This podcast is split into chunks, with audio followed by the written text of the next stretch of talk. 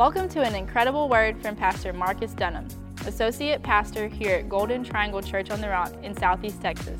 We're so glad you're joining us. For more information about Golden Triangle Church on the Rock Ministries, visit our website, cotr.com. Enjoy the word.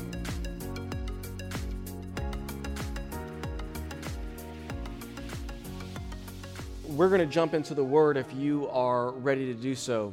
Uh, we're going to be in Isaiah chapter 40, and the title of the message this morning is Wait on the Lord. Wait on the Lord. As I said, we'll be in uh, the book of Isaiah, chapter 40, and um, written by the prophet, uh, prophet Isaiah. Um, uh, Isaiah prophesied during the reigns of four Judean kings, which were uh, King Uzziah, Jotham, Ahaz, and Hezekiah. You can read about these kings in 2 Kings chapter 14 through 18. And um, the book of Isaiah is aimed at the nation of Judea. And Judea is the southern kingdom of the nation of Israel. It was split after King Solomon reigned. Uh, he lived extravagantly, and eventually they had to pay for all the things that he built.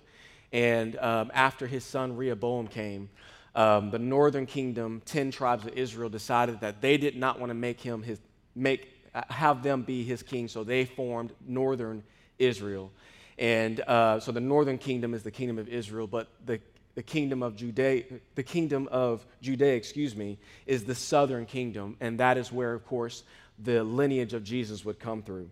But it was a book aimed towards them, and uh, uh, the nation of, of, of, Judea had turned deaf, had turned a deaf ear towards God, and did what was evil in the sight of the Lord eventually. And so, therefore, they were eventually taken into captivity by the Babylonians, in which they were there for 70 years from, uh, from the year 606 BC to 536 BC. Now, these, um, uh, these were, uh, in, in chapter 40 is where we find um, them in captivity at this time. Now, God was merciful. He let them know that this was coming. Isaiah, he prophesied to them. Now, this, after Isaiah passed, another 70, 80 years would go by before they actually went into captivity. God prepared them, but of course, this was a different people. It was, you know, one or two different, one or two generations later. And so they found themselves you know, hearing about a God who was going to make them into a great nation, but they found themselves in captivity. And, you know, you can imagine being there asking, you know, I'm sure asking questions like, you know, where is God right now? You know, uh, you know, does he see that we're in captivity? Does he care? Can he deliver us? Will he deliver us? And um, it reminds me of Joseph whenever Joseph, he was given a dream by God. And in this dream, it was one of promise, one of strength, one of a successful future. But fast forward, he found himself in prison in a dark place. And I imagine that he asked questions like, Why am I here? You know, what happened to the dream? What happened to that? You know, why am I here? Are you going to deliver me? Am I going to be here all my days? And Judea was in that very same place and they were discouraged. They had run out of strength, most likely. They most likely had run out of courage, run out of faith, ready to give up, ready to accept their fate as Babylonian citizens. And I think about uh, points in life where we are trying to overcome something in our life and we tried and tried and tried, but it's like you just can't get it out of the way or you're in a period, in a station of life, and you've given all you have, but it feels like you just don't have anything else to give. That is a place where Judea was. And in chapter 40, God gives a response to the, uh, uh, to the Israelites in Judea. And it's a three part response in chapter 40. And the first response he gives is to their greatest need, the second response is to their current need. And the third response is one of a promise. He gives a promise at the end of chapter 40. So uh, we're gonna, uh, I'm, I'm gonna breeze through the first uh, 27 verses because we're to get to verse 28 through 31 in just a minute. But in verses 1 through 8, God, He gives a response to their greatest need. He says, There's a voice crying out in the wilderness, making paths straight for the one who is to come. And, of course, the one he's talking about is Jesus. While they are wanting them to, while they're wanting to be delivered from their current need, God is working for their greatest need. You know, a lot of times, God, He is actually working and doing things, but He's working on something that we don't even realize that we need. God, that's what He was doing. He was preparing the way to, to provide a deliverance that was even greater than their current circumstance. And that's what God does. Amen. And then in verse 10 through 26, he responds to their current need. And I love the way that God does this. God responds to their current need by asking questions. Specifically, he, he, he, he flexes a little bit. You know, God doesn't brag on himself very often because he has people who does that for himself but every now and then we see it in the old testament a few times where he himself reminds us of who he is and god is reminding israel he's reminding this, the nation of judah this, this generation because most likely they didn't know god the way that their forefathers did and so he's reminding them who he is verses 10 through 26, he reminds them that there is no one like him. He reminds them that, that he is incomparable. He says things like, who else, has hold the, who else has held the oceans in his hand? Who else weighs the earth and the mountains and the, and, and the hills on a scale? Has God ever needed anyone's advice? All the nations of the earth are nothing but a drop in the bucket. I mean, he's, he's like, he's, he's going big on them. All the nations of the earth are nothing but a drop in the bucket. They are nothing more than dust on the scale. God picks up the earth as if it were a grain of sand. I mean, like that's just like, you know, I mean, like how do you even, how do you even like process that? To whom can you compare God? What image can you find that resembles God? God is above the earth. The enemies that you're facing are like grasshoppers to me. And I love the way that he says this. He talks about how he, he compares the way how, uh, it, how Israel at that time, it was, they would take animal skin and stretch it out to make a tent. And he says that he stretches out the heavens like a curtain as the universe for us. While they're stretching animal skin, he's stretching the stars and the planets across the universe as a tent. He's, he's, he's, he's letting them know that this is who I am. He says he blows his, he blows his enemies away like chaff, like dead grass.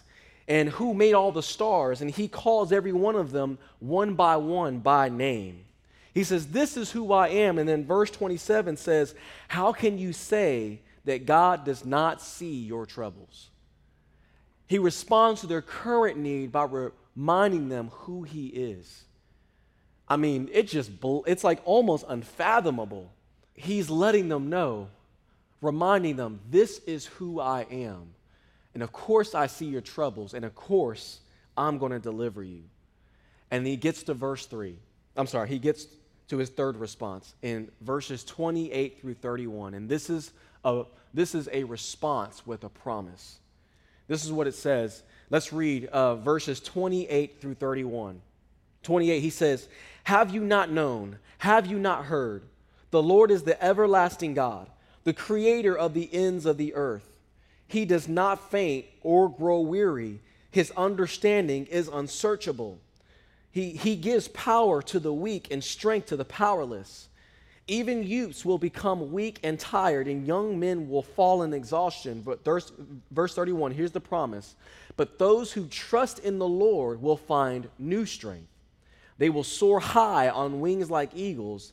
They will run and not grow weary. They will walk and not faint.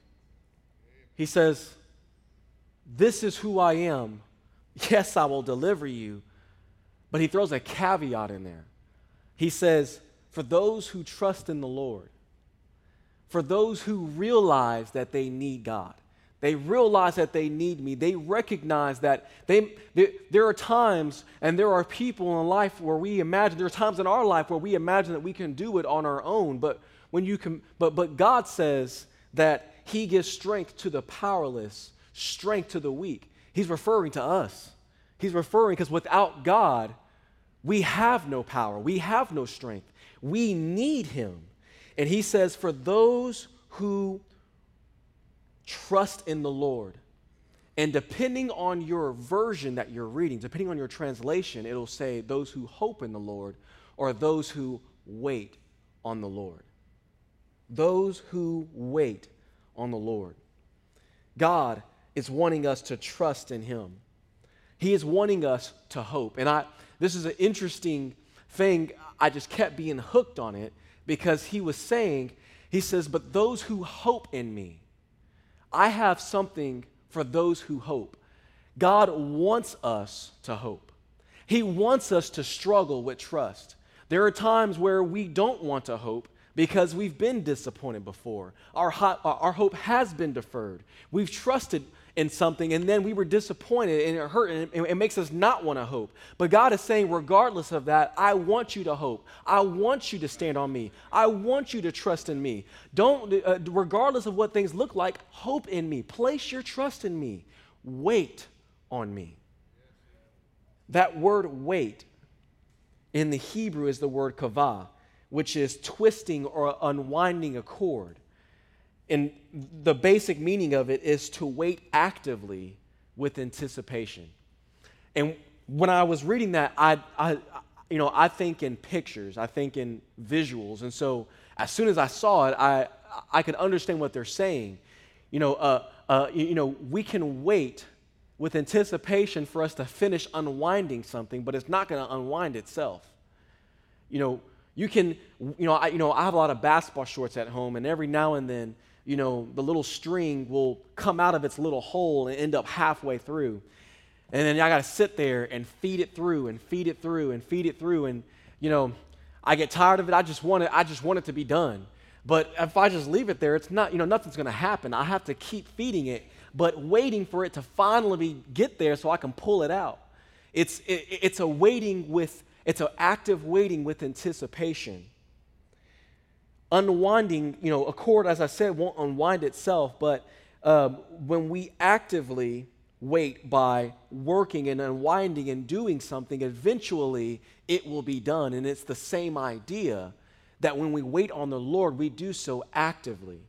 As we wait on the Lord, we do so by, by, by, by walking forward and productively moving forward in life and trusting that as we trust in Him, He's going to do His part.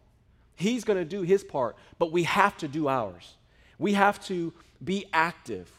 And we'll talk more about that as we go along. But God wants us to continue to hope in Him.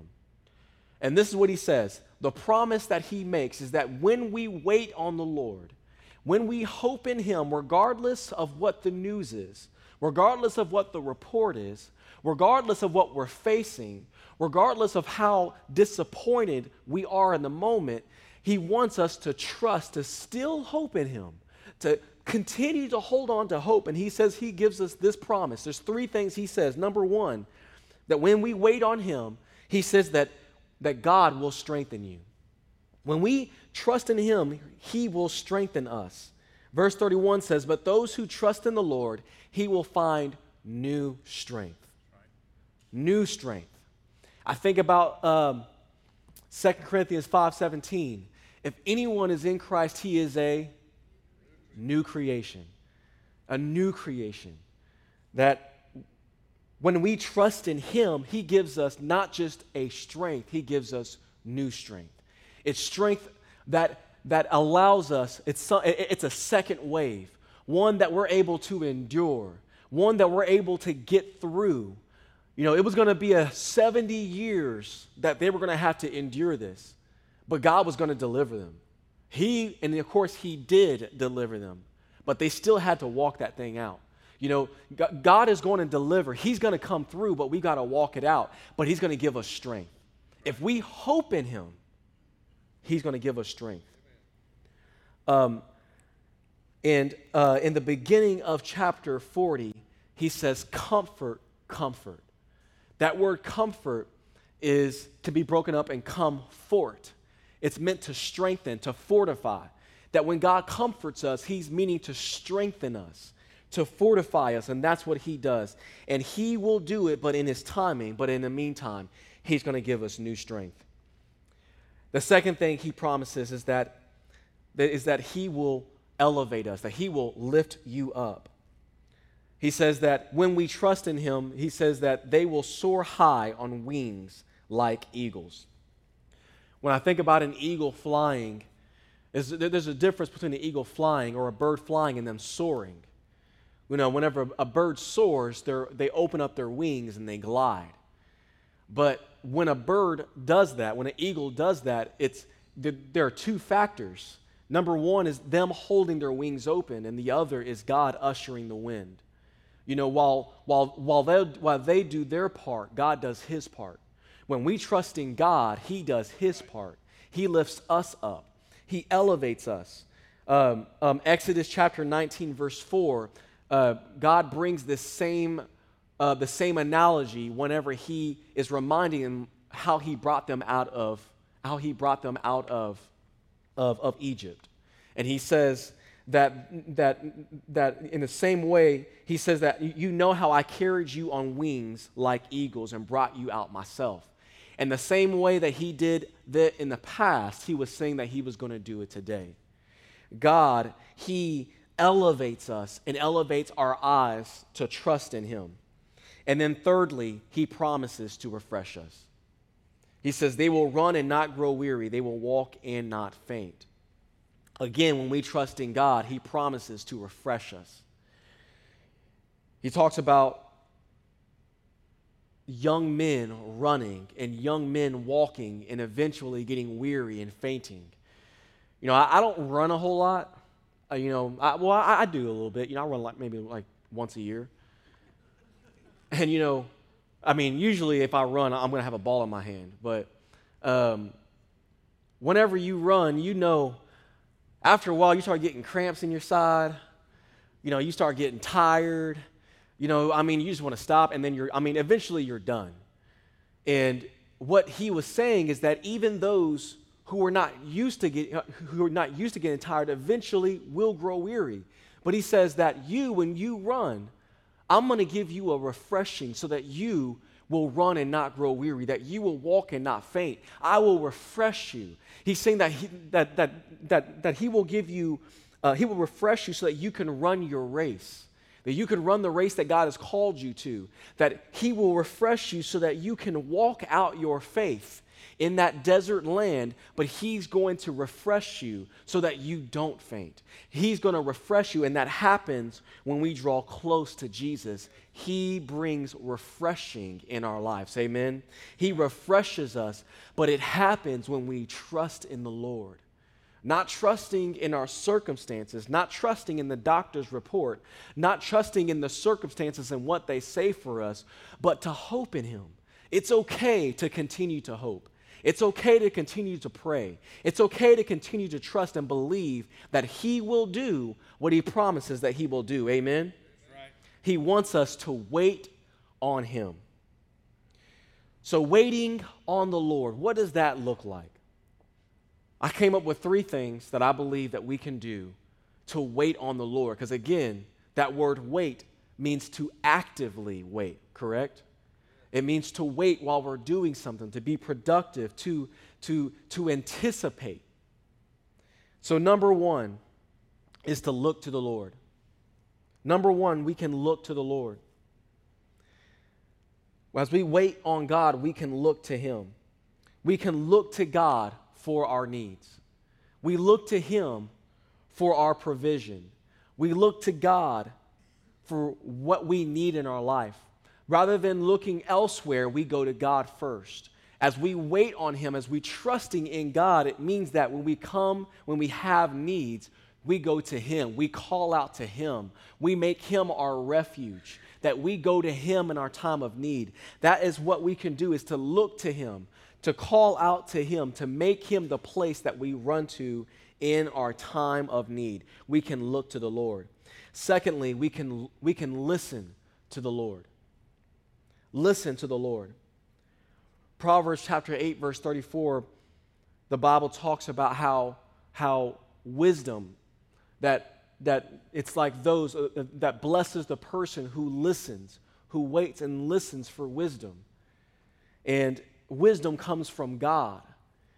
So, the same idea is this listening for God, listening for His voice, listening for Him, drawing near to Him so we can get a word so that we can obey, that we can receive a word that we can hold on to, that we can trust in. Because there's something different, you know, there's a difference between doing what we think is good versus doing what God wants us to do. You know, um, God gives us strength and He refreshes us for the things that He's called us to do. He doesn't always strengthen us for the things that He hasn't necessarily called us to.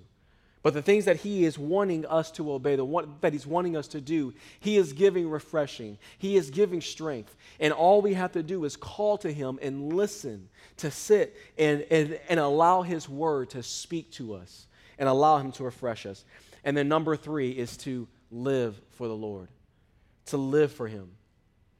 And to live for Him means to serve Him. You know, I, I think about, uh, you know, you know the, the, the other day, Melinda and I, we went uh, to Saltgrass for our, um, our 10th anniversary. We had a good time. And we had a waiter, um, and we really liked him. You know, he, anytime that we needed something, he was right there. I mean, he, he was watching, watching us whenever we needed something, he'd come and check on us. You know, uh, and, you know, he wasn't overly doing it, but you can tell that he was watching our table. He was a young man, and he was so good at, you know, I mean, you guys know what I'm talking about, right? I mean, there's a difference when you get a waiter who, you know, it seems like you got to look for him, you know, like, oh man, you know, especially when it comes check time. I mean, you're ready to go and you got to wait another 10 minutes. But man, when you got somebody who's just on it, who's just watching you, who's just making sure that you have what you need, there's a difference. And, you know, I want to be that guy, you know, waiting on the Lord. That whenever he needs something, whenever he calls, that, that whenever he wants to call on somebody, that I'm ready, that I'm that guy that he's going to call. You know? You know, it's like our church. You know, our church has become a church that I believe that God calls on whenever He needs something done. Amen. Right. Pastor Ron has, has always made that something for our church, and I believe that we have people who are ready and willing to do what God has called us to do. But to wait on the Lord, we can do so by looking to Him, listening to Him, and, live, and living for Him. And you may say, Pastor Marcus, man, I'm already doing that. Well, let me encourage you to continue to do it. Continue to do those things. Don't grow weary in doing those things. In fact, encourage somebody else to do these things, to stand and wait on the Lord, to actively wait on Him, to listen to Him. You know, let's pass it on. Let's invest into the next generation because, you know, that next generation, two years down, you know, Hezekiah was the last king. He had an opportunity to make a difference there. He had an opportunity to make a change, but that didn't have to be the reality for the nation of Judea. But you know what he said? Hey, man, that's a great report. You mean 70 years? You mean when I'm past? Whenever I'm dead? Whenever I'm gone, they're going to go into captivity? Woo! Okay, cool. Glad it's not me. you know, he had, a, he had an opportunity to make a difference there. You know, we have an opportunity to, to make a difference in the next generation, in the generation today, to pour into the people around us as we can do it as we wait on the Lord by example, but also mentoring, passing along, encouraging, and pouring into the people around us. Amen?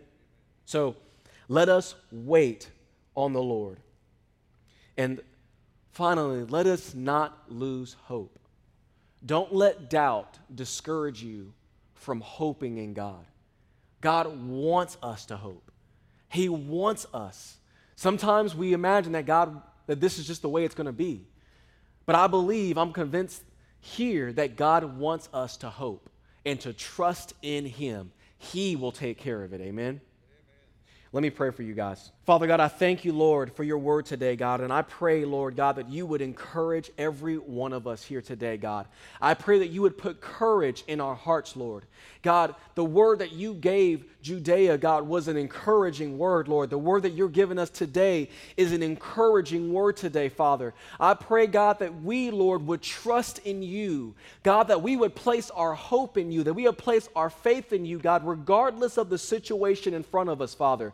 God, that we would pray against it, God, that we would pray, God, that you will do what you said that you will do, Lord. God, I pray that we would wait on you, Lord. And God, in the meantime, God, I pray that you would give us, God, new strength. God, I pray that you would give us, Lord, a refreshing. Father, I pray that you would lift us up. God, elevate us, Father. And God, I pray that you would strengthen us along the way, Father. We trust in you and we thank you, Father. God, I pray for those, God, walking, God, through the desert, God, God, walking through the valley. Encourage them in their moment. God, may we stand strong knowing that you are the God who holds the God who holds the world in his hands, Father. We give you all the glory. If you believe that and receive that, say amen and amen. Thanks again for joining us for this dynamic message from Pastor Marcus Dunham. Visit cotr.com and subscribe to our social media platforms to stay up to date. As well, receive more encouraging messages from our pastors and details of the work we're doing both in our community and communities like ours around the world. Today and every day, God bless.